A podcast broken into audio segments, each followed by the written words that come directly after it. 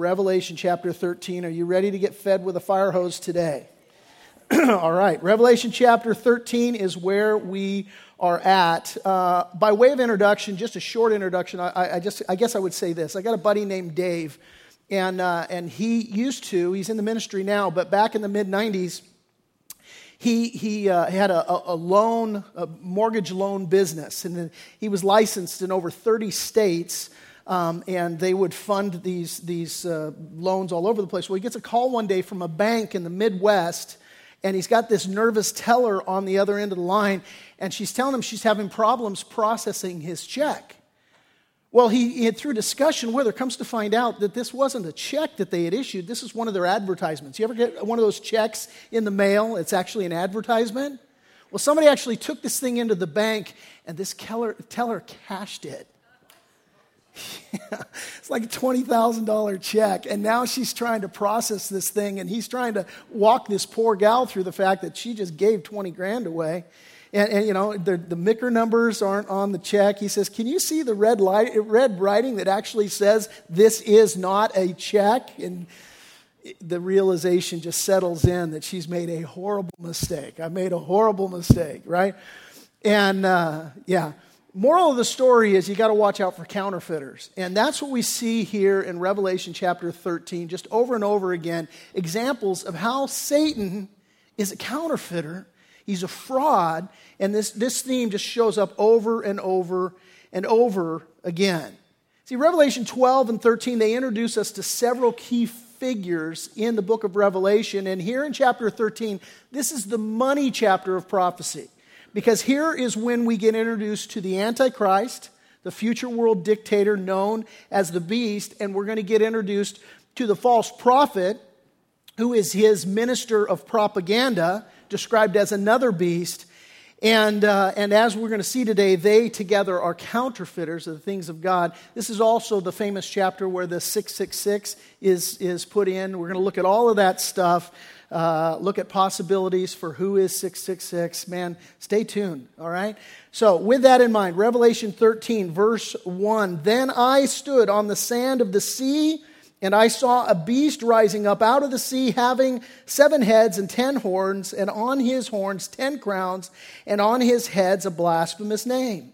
And now the beast which I saw was like a leopard. His feet were like the feet of a bear, and his mouth like the mouth of a dragon or I'm sorry, mouth of a lion, and the dragon gave him his power, his throne, and great authority. Now, uh, then I stood on the sand of the sea. Most translations, the better translations, say, then he stood on the sand of the sea. Um, this is really a continuation of the last verse of chapter 12, where we see that Satan was kicked out of heaven. He came down to earth to make war against God's people. And so it's Satan who stands on the sand of the sea. And John says, And I saw a beast rising up out of the sea. Now, whether you say I stood or whether he stood doesn't change the meaning of what we're reading here at all. Satan stood on the sand of the sea. John sees a beast rising up out of the sea. Now, lots to unpack here. Uh, when we get to Revelation chapter 17, what we're going to find out there is it explains that the sea represents the sea of humanity. And geographically, uh, where John is looking here is uh, he, he's looking at the multitude of people that live around the Mediterranean Sea. And, and what happens here, the idea is that the beast is a man who rises to power out of the sea of humanity in that region. Now, having said that, what you need to understand here as we read through these verses and as we continue on, and certainly as it talks about um, how uh, you know his his throne and and, all and the and, and the empire there that that he leads the text describes Antichrist, the man, and the, the empire of the Antichrist interchangeably. And it's not unlike, you know, we would describe Adolf Hitler, the man, and we would also talk about the Third Reich, which is interchangeable in our discussion of who Hitler is. It's kind of the same thing here. And so the, the text is using these terms interchangeably. And so John describes this beast as having seven heads and ten horns and ten crowns, he's not describing the man here, he's describing the composition of the beast's empire. And so the beast's empire, described here as having seven heads, ten horns, and ten crowns. Now, again, when we get to Revelation 17, it tells us there that the seven heads represent seven kings and also seven mountains. The seven kings correspond with seven world empires. And here's what John's going to tell us in John chapter 17. He describes these empires this way He says, Five of them have fallen. He says, One is, and then he says, One is yet to come. Now, he's talking about world dominating empires. And as we know history, we look back, we say, well, the five world dominating empires that have been or that have fallen Egypt, Assyria, Babylon, Medo Persia, and Greece. That make up the five. Then John says, one is. Now remember, John's writing in his day, the empire that, that was in the present tense, uh, or that is, as he says in the present tense, well, that would be Rome. Now, we know that Rome has fallen and really didn't fall in terms of being conquered, it just sort of fell apart. But Rome is not currently a ruling empire, but it was in his day. And then when he says the one is yet to come, he's talking about the empire of Antichrist. And so the next world dominating empire is going to be Antichrist's empire. The seven heads represent the seven kings, which correspond to these seven world empires. But John also says in Revelation 17 in verse 9, which I'll throw on the screen for you, that they represent seven mountains. Here's what he says Here is the mind which has wisdom. The seven heads are seven mountains on which the woman sits. So John here is referencing an image in Revelation chapter 17 of a woman riding a beast sitting on seven mountains. Now, it's commonly accepted that the woman is symbolic of a religious system and that the seven mountains is a clear reference to Rome. You see, before the Roman Empire was established, there, it was ruled by a plural monarchy known as the Seven Kings of Rome. Uh, and for 2,000 years, Rome has been called the city on seven mountains or the city on seven hills. Um, and th- uh, the visions of Daniel 7 and Daniel chapter 2, they also connect the, the beast's end time government with the Roman Empire. And it's interesting, as I said, Roman Empire never conquered, it just sort of fell apart, just faded away. They didn't hear the song, Better to Burn Out Than to Fade Away. They just sort of faded away. And, and in 1958, actually, the process to revive the Roman Empire began. It started up in 1958. And interestingly, it started with a treaty that was known as the, and is known as the Treaty of Rome. Maybe you're not aware of it, but it established the European Common Market. And do you know what the European Common Market has morphed into? European Union. European Union is born out of this Treaty of Rome, the European Common Market. Now, the connection between the European Union, the EU, and biblical prophecy are stunning. Absolutely stunning. I'm just going to give you a few examples here. You can Google it. I'm not making this stuff up, and it's even more than this. It's fascinating to consider that the connections to, to biblical prophecy and the EU are, are blatant. So, one example is this when the EU built their parliament building in France, did you know they built it to replicate the Tower of Babel? Put a, put a shot up here. You have on the right, somebody has made this picture. The right is the actual building, the parliament building. The left is a famous painting of the Tower of Babel. Now, you'll notice there at the top left hand corner of that famous painting how the Tower of Babel was left unfinished. And this is exactly what the architect did of this building. He, he built it to, to replicate this unfinished Tower of Babel. Here's what you needed to understand about Babylon that figures very prominently in prophecy. See, Babylon was the seat of the civilization that expressed organized hostility to God. And it started when the descendants of Noah bound together in defiance of God, and they built this tower to reach into the heavens and to establish their independence from God. You, you read about the, the building materials that they actually used in the construction of the Tower of Babel, and they were actually waterproof materials.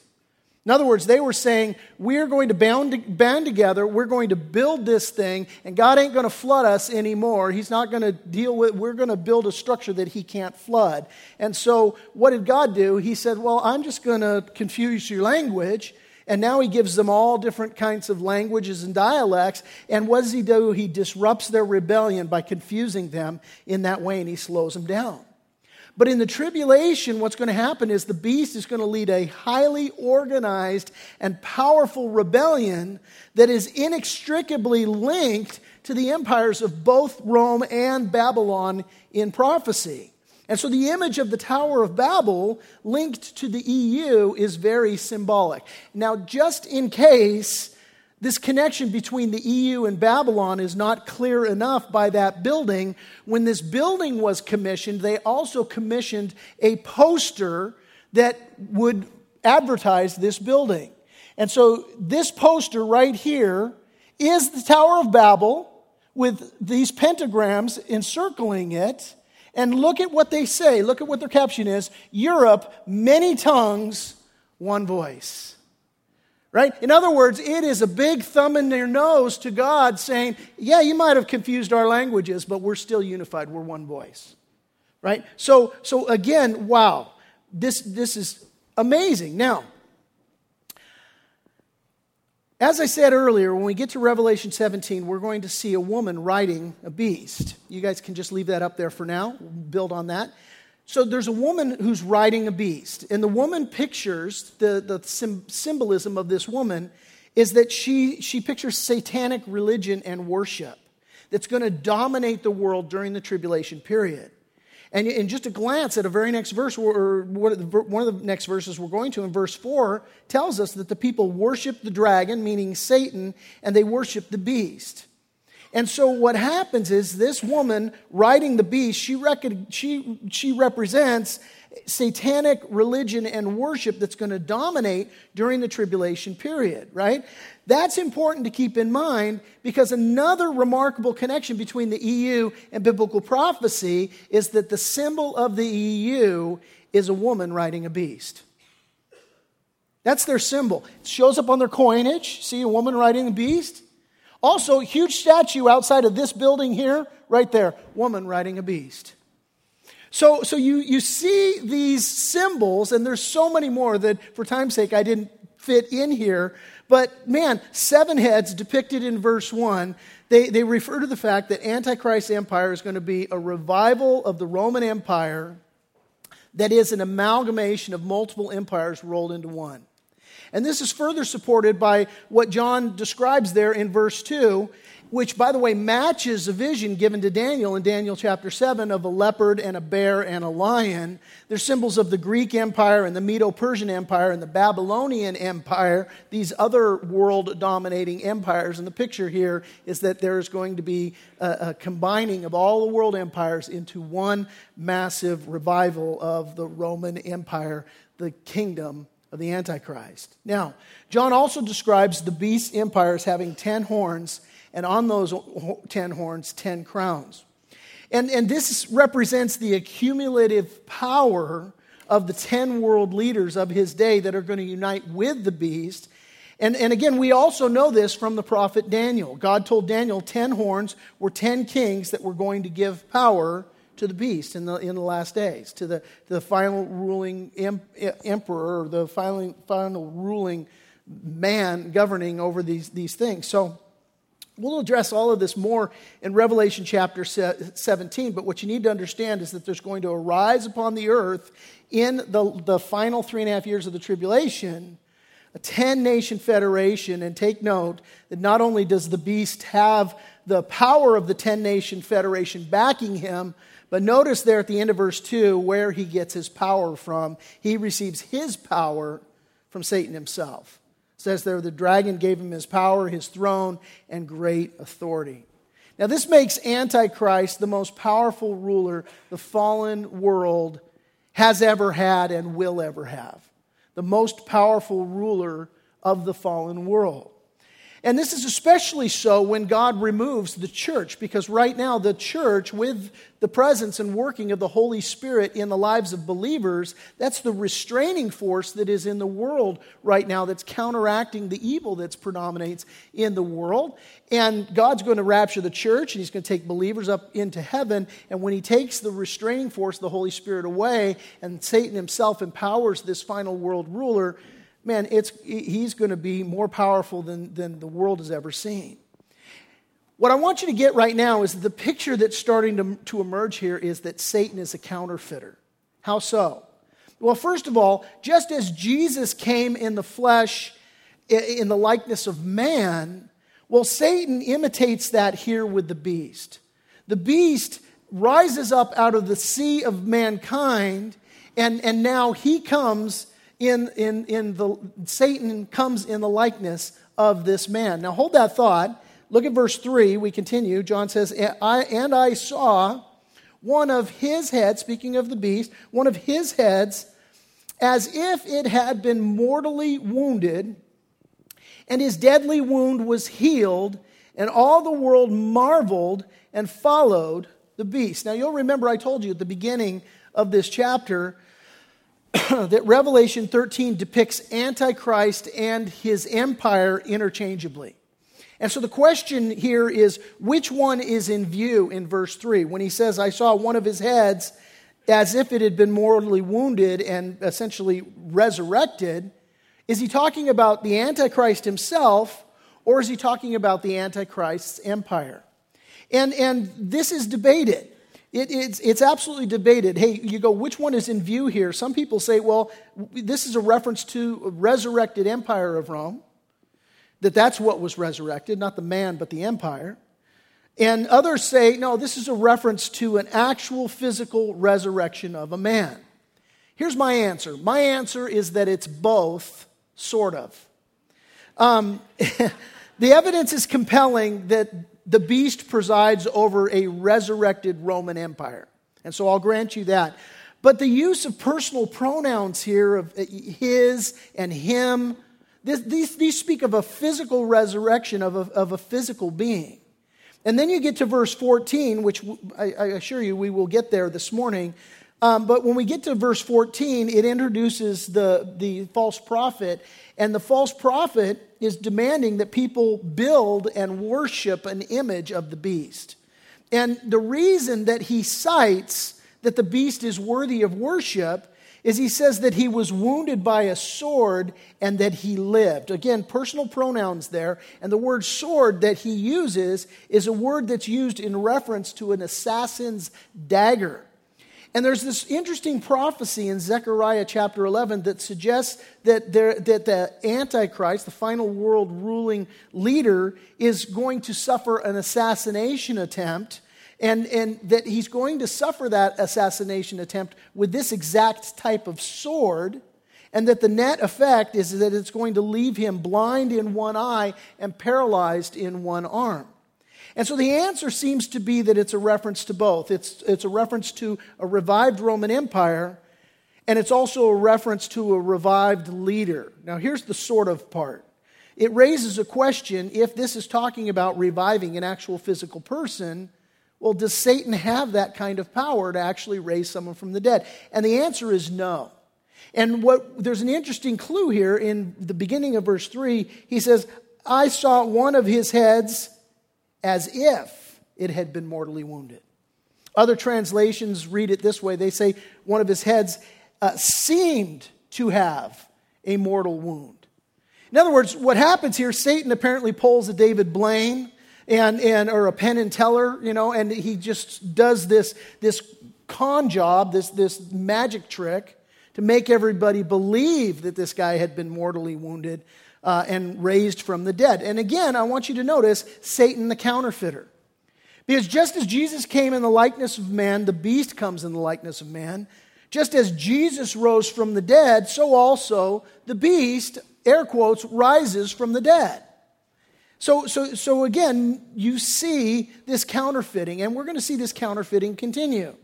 We're going to see just as Jesus brings praise to the Father, the beast now brings praise to Satan. And just as Jesus came speaking for God, that the beast also is given a mouth to speak. Verse 4.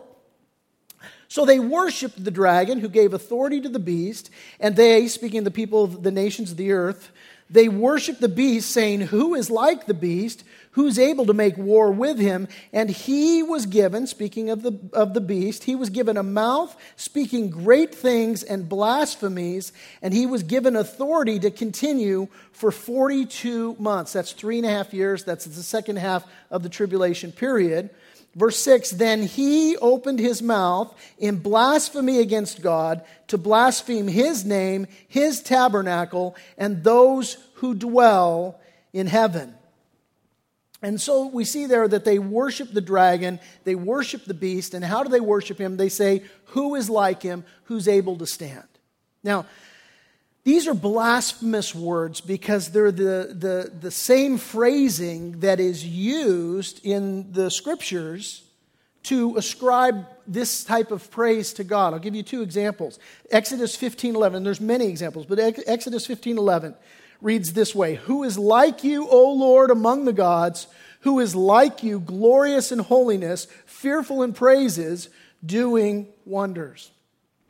Again, Isaiah 40 beginning in verse 18, uh, reads this way Who, To whom then will you liken God? Or what likeness will you compare to him? He brings the princes to nothing. He makes the judges of the earth useless. Scarcely shall they be planted. Scarcely shall they be sown. Scarcely shall their stock take root in the earth when he will also blow on them and they will wither and the whirlwind will take them away like stubble. To whom then will you liken me, or to whom shall I be equal, says the Holy One. So, blasphemous words where, you know, we see here the world fascinated with Antichrist, fascinated with Satan. now they turn and they're worshiping him as God. And this is what Satan has coveted from the very beginning. He wants to be praised as God. Verse 7, we continue. It says, he was, It was granted to him to make war with the saints and to overcome them. And authority was given him over every tribe, tongue, and nation. All who dwell on the earth will worship him. And here's the qualifier whose names have not been written in the book of life, uh, uh in the book of life of the Lamb slain from the foundation of the world, if anyone has an ear, let him hear. Now, there's several things to take note of in these verses. First of all, in verse 7, it tells us that his power is granted to him. This is very important. In other words, nothing takes place without God's consent. Power is granted to him, and what happens is that what is the power? It's to make war with the saints and listen to overcome the saints. He's empowered to do this. Now, Isaiah 54 promises that no weapon formed against us will prosper. But listen, a few things to understand about that. First of all, we, the church, hey, we won't be overcome by Satan. The gates of hell will not prevail against us. But listen, the church has been taken up into heaven. Now, these are God's children. And so God allows the enemy to, to, to make war against those tribulation saints that are here on the earth that are going to receive Christ after the church has been raptured. God's going to allow the enemy to prevail. But listen, there's a time limit 42 months, last three and a half years of the tribulation period. And ultimately, the weapon that's formed against them isn't going to prosper. Yes, they're going to be overcome. But listen, when they are overcome, God's going to use it for His purposes. And what is their ultimate hope? It's the same as our ultimate hope that to be absent from the body is to be present with the Lord. Nothing happens without God's consent. Next thing here for us to notice here that there in verse 8, it, it gives the qualifier that he's going to make this war. Those whose name, you know, against all who dwell on the earth, they're going to worship him, but the people who have not been written in the Lamb's book of life, from the, the foundation of the world, they're, those are the ones he's going to slay, be, that are going to be slain. Now, the key here is in that last part of verse 8. everyone who's not written in the Lamb's book of life are going to worship him. And it says, the Lamb slain from the foundations of the world. Listen, the idea here is it says that Jesus Christ crucified was not plan B. This wasn't like God went, oh, everybody, the, the, Adam and Eve sinned, and sin is entered. Now what am I going to do to redeem everybody? No, it was from the foundation of the world. This was always planned. It was God's plan. He knew that when He created His creation and when He gave to us the choice, I set before you life and death, blessings and cursings, He knew that we of our free will would choose to rebel. And, and, and so, God, from the foundation of the world, listen, He had planned for Jesus Christ all along to suffer and to die for the sins that we would inevitably commit. Paul said this to the Galatians. He said, Before faith came, we were kept under guard by the law, kept for the faith which would afterward be revealed. Therefore, the law was our tutor to bring us to Christ that we might be justified by faith. Here's what this means the law, God says, hey, don't do that, do this.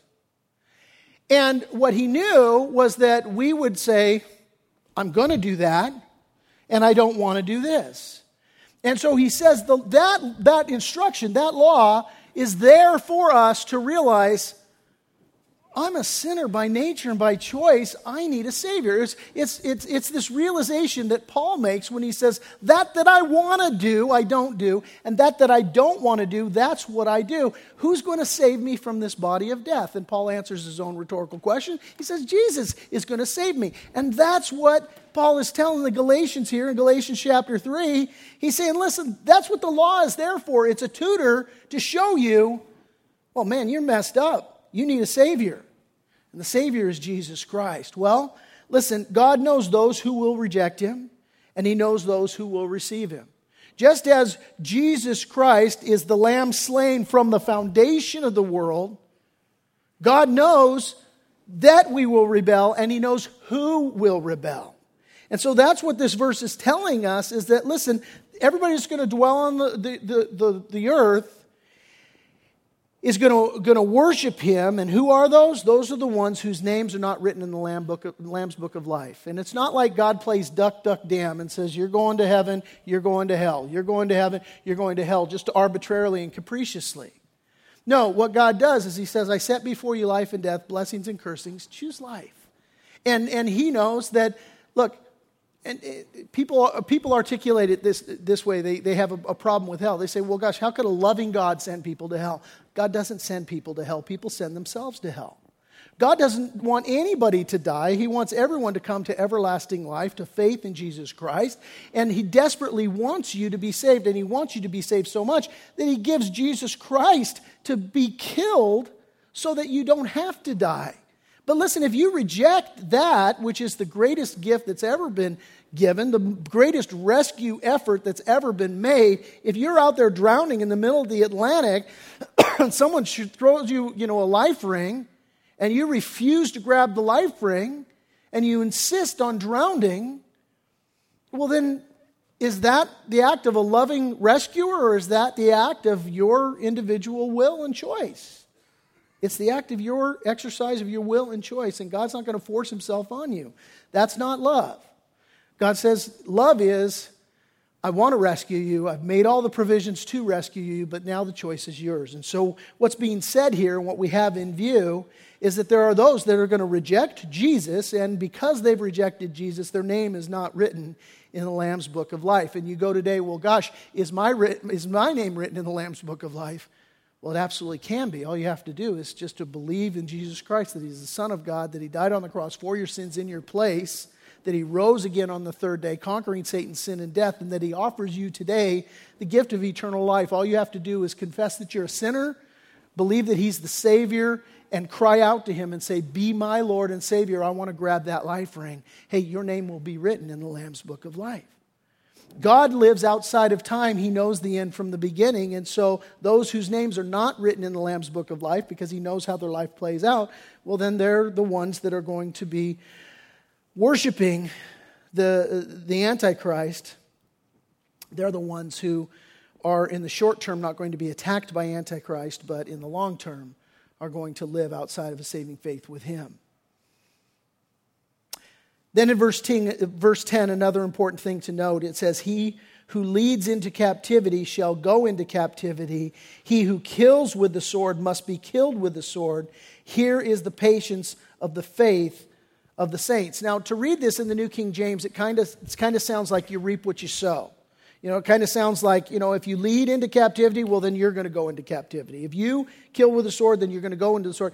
That, that's not the better translation. Um, the ESV is actually a better translation of this verse. I'll put it on the screen for you. It says, If anyone is to be taken captive, to captivity, he goes, if anyone is to be slain with a sword, with a sword he must be slain. Here is a call for the endurance uh, and faith of the saints. In other words, what this verse is saying is because God grants the beast power to make war with and overcome the saints, listen, it's going to be a tough time. Some people are going to be taken captive.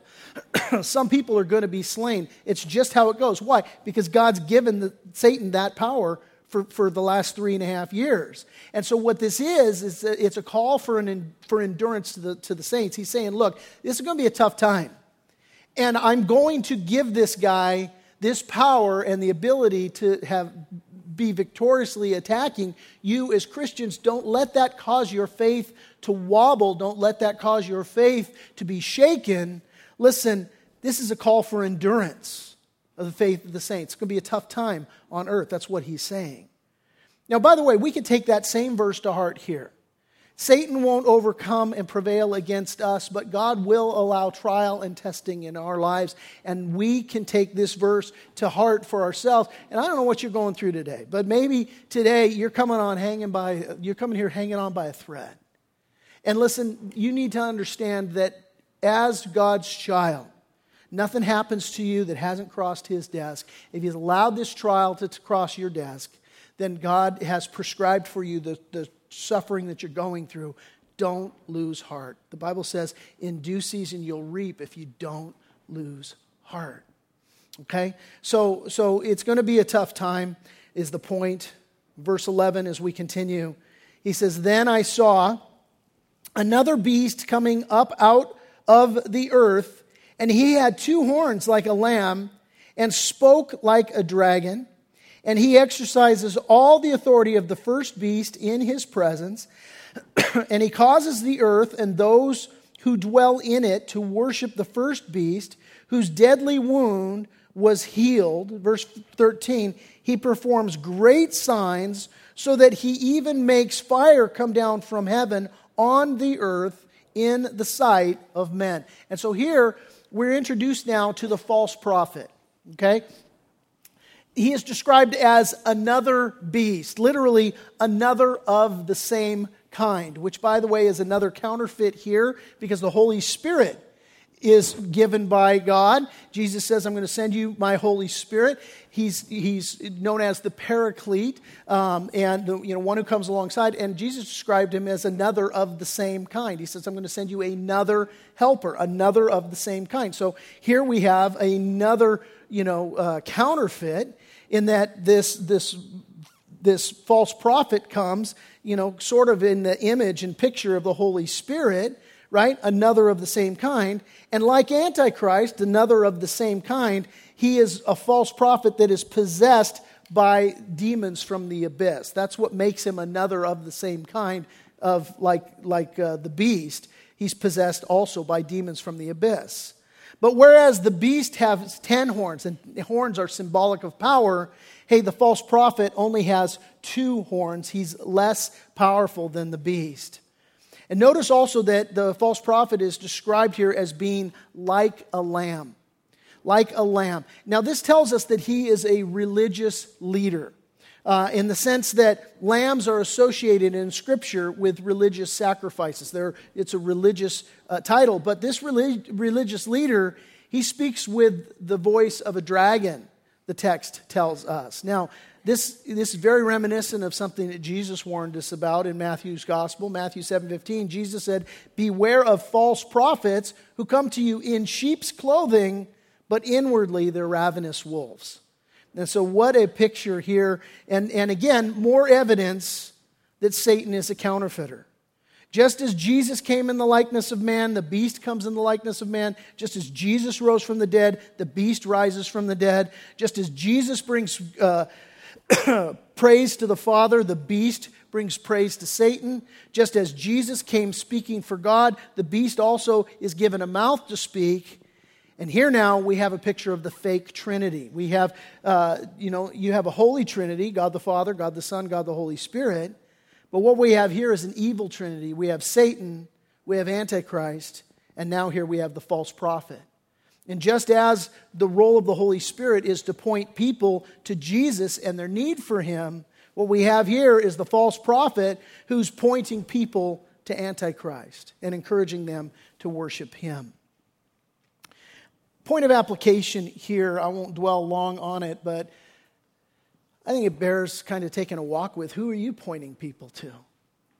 The false prophet is coming, he's pointing everybody to the beast. What, what are your actions? What are your words? The way you live your life? Who are you pointing people to? Man, something, something really just to take a walk with there. Verse 14, we continue. We're looking at this false prophet. It says, And he deceives those who dwell on the earth by those signs which he was granted to do in the sight of the beast, telling those who dwell on the earth to make an image to the beast who was wounded by the sword and lived. Verse 15, he was granted power to give breath to the image of the beast, that the image of the beast should both speak and cause as many as would not worship the image of the beast to be killed. And so this image and the demand that everybody worship it, it's kind of reminiscent of a story we read about in Daniel's, uh, in the book of Daniel.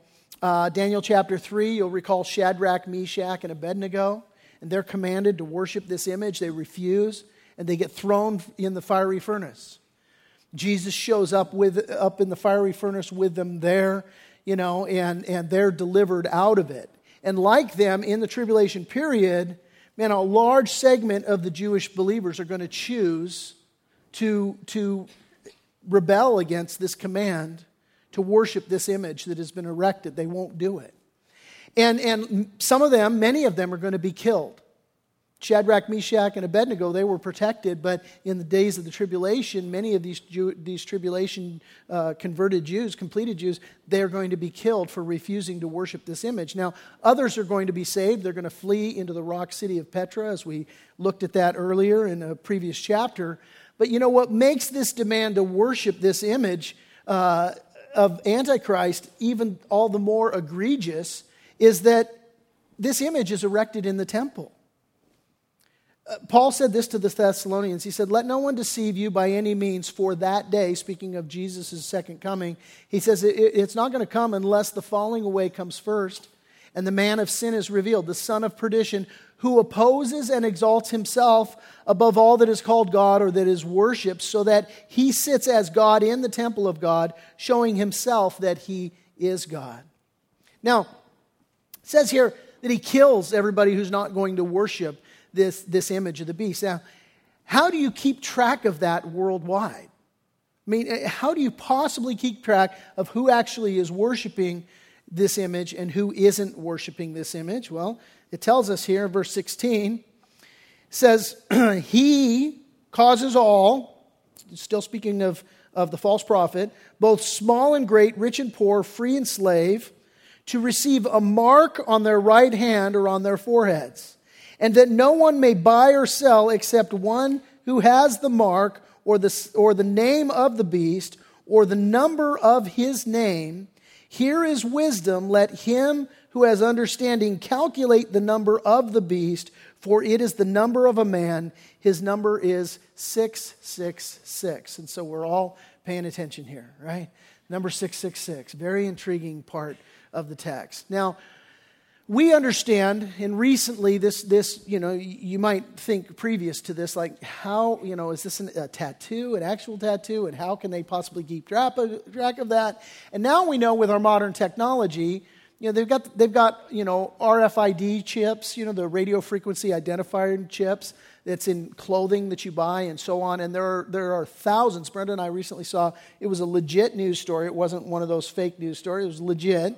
Um, and they were talking about the, the radio frequency devices that they're injecting under people's skins.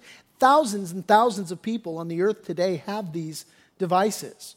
Um, and some companies require them and so on and it's being touted as this great thing that you know provides all this information. It, it, removes the possibility of identity theft because it's you. It's in your body. They can track you if you know you're a child and you get stolen or if somebody you know whatever it is. It's just so we understand how this could technically uh, be possible. Um, again yet another counterfeit why? Well, I mean, think about it. God, what does He do with believers? He seals us with His Holy Spirit. So, what do we have here? We've got God's false prophet, Satan's counterfeit spirit, right? He's sealing people with the mark of the beast. So, again, just this other counterfeiting thing. Now, lots of speculation about the number. Because the number, 666, it's indicative, it's the number of the beast, right? tells us it's the number of a man, but it's like everybody wants to know who's 666. Now, there's different equations and, and, theories that people have. One of the theories is that there's this, this system, it's called uh, gematria, where, where the letters have a number value that's assigned to them. And so, what they'll do is they'll take people's names and the corresponding numbers that, that's assigned to the letter in their name, and they'll add it up to see if it adds up to 666. And there have been some famous people that people have asserted have had the number 666 in their name.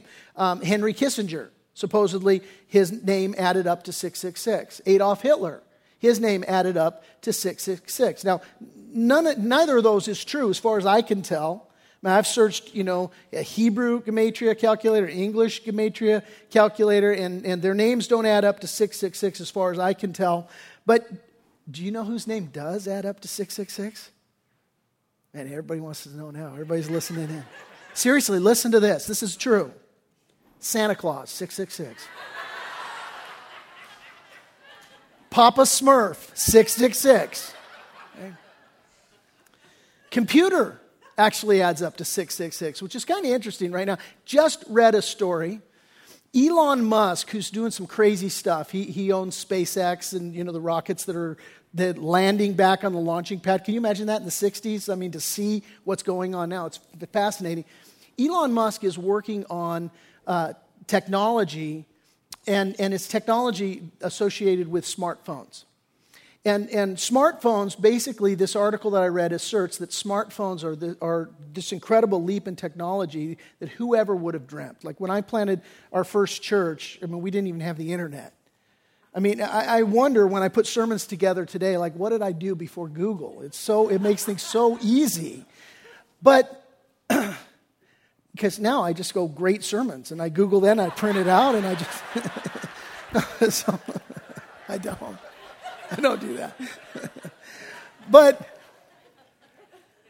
but what, they, what this article is talking about is how we, through our smartphones, have access to this incredible wealth of information, right? There's, we can, at our fingertips, access more information than has been available to any other generation.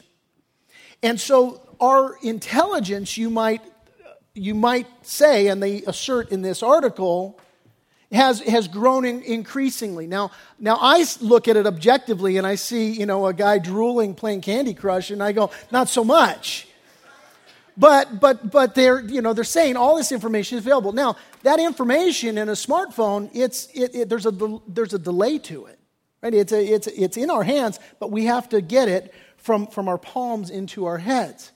Well, they're saying the next generation, they're, they're working very diligently on voice recognition technology. Alexa in your house is one of those things. Siri, you know. It, by the way, it was random. I noticed on my Twitter account that the gal who is the voice of Siri, uh, you know, friended me or whatever you call it on, on Twitter. I'm like, well, that's random, right? So, but voice recognition technology, and they're, they're now also doing video goggles to where the image goes directly into your eyes. and, and so they're saying that's kind of the next thing, but there's a thing that's coming after that. And Elon Musk right now is working on a technology where it actually is this, this thing that lies on top of your brain. And the information goes directly into your brain. You become part of the thing. And, and they say, well, this is science fiction, but there's a lot of people who say this actually is a real thing and, and it can come down the road, which kind of makes this idea of computer being 666, that just sort of, you know, maybe not so crazy after all. Anyway, what is 666? You know, some, some people are talking about gematria. Some people speculate that it corresponds to an actual seat number in the EU that in the EU Parliament that the person who sits in number 666 is the Antichrist. And there was a lot of sensationalism when for so many years the seat was empty. It wasn't occupied, and everybody was like, oh, who's it going to be? And somebody, I think, accurately points out, they go, look, an underling is going to sit there. The, the, the guy who's, who's the actual, you know, beast who has the number 666, it ain't going to be that guy, you know? So here's the fact we don't know. And the thing is, in all likelihood, we'll never know who it's going to be. white Because we're going to be raptured.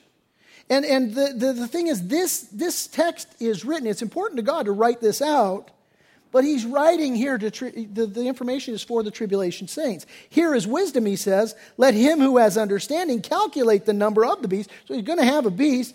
Its number of a man, his number is 666. So the, the actual beast probably will, in some way, have this number and, and that people will be able to figure it out, but, but we're not going to be able to figure it out. But here's what we do know it correlates to a number of a man. And, and the idea, the number six, is the number biblically that it's associated with mankind. And it's repeated three times. So basically, what God wants us to understand look, this correlates to the absolute failure and imperfection of man's rule and man's reign. That's the idea is that the Antichrist is the epitome of the failure of mankind, the failure of the flesh. And see, what God would have for us is rather than have our hands and our heads marked by man's rule, God says, listen, it's His word that must be in our hearts, that must be on our hands, that must be on our heads. Listen to what God says in Deuteronomy. He says, Commit yourselves wholeheartedly to these words of mine, tie them to your hands, and wear them on your forehead as reminders. You'll recall the story with Jesus. I'll close with this. In, in Matthew 22, people come to Jesus and they say, Hey, is it lawful for us to pay taxes to Caesar or not? And what does Jesus do? He says, Well, give me a coin. Who's got a coin? And they, they pull out a coin. And he asks the question he says, Whose image is on this coin and whose inscription? And they tell him, Well, it's Caesar's. And he says this He says, Render to Caesar what's Caesar's, and render what belongs to God, render to God what, what's God's. Now, that raises a question that they should have asked next, but they didn't ask this next question. What they should have asked next is what belongs to God? What belongs to God? Because the, the first question is what belongs to Caesar? They should have said, What belongs to God? And the answer to that question would have been, Well, whose inscription and whose image is on you? Whose image and whose inscription is on you? See, that's the question that they're going to have to answer in the tribulation. And today, here, right now, that's the question we got to answer. Whose image is on you? Whose inscription is on you. Don't fall for the counterfeit.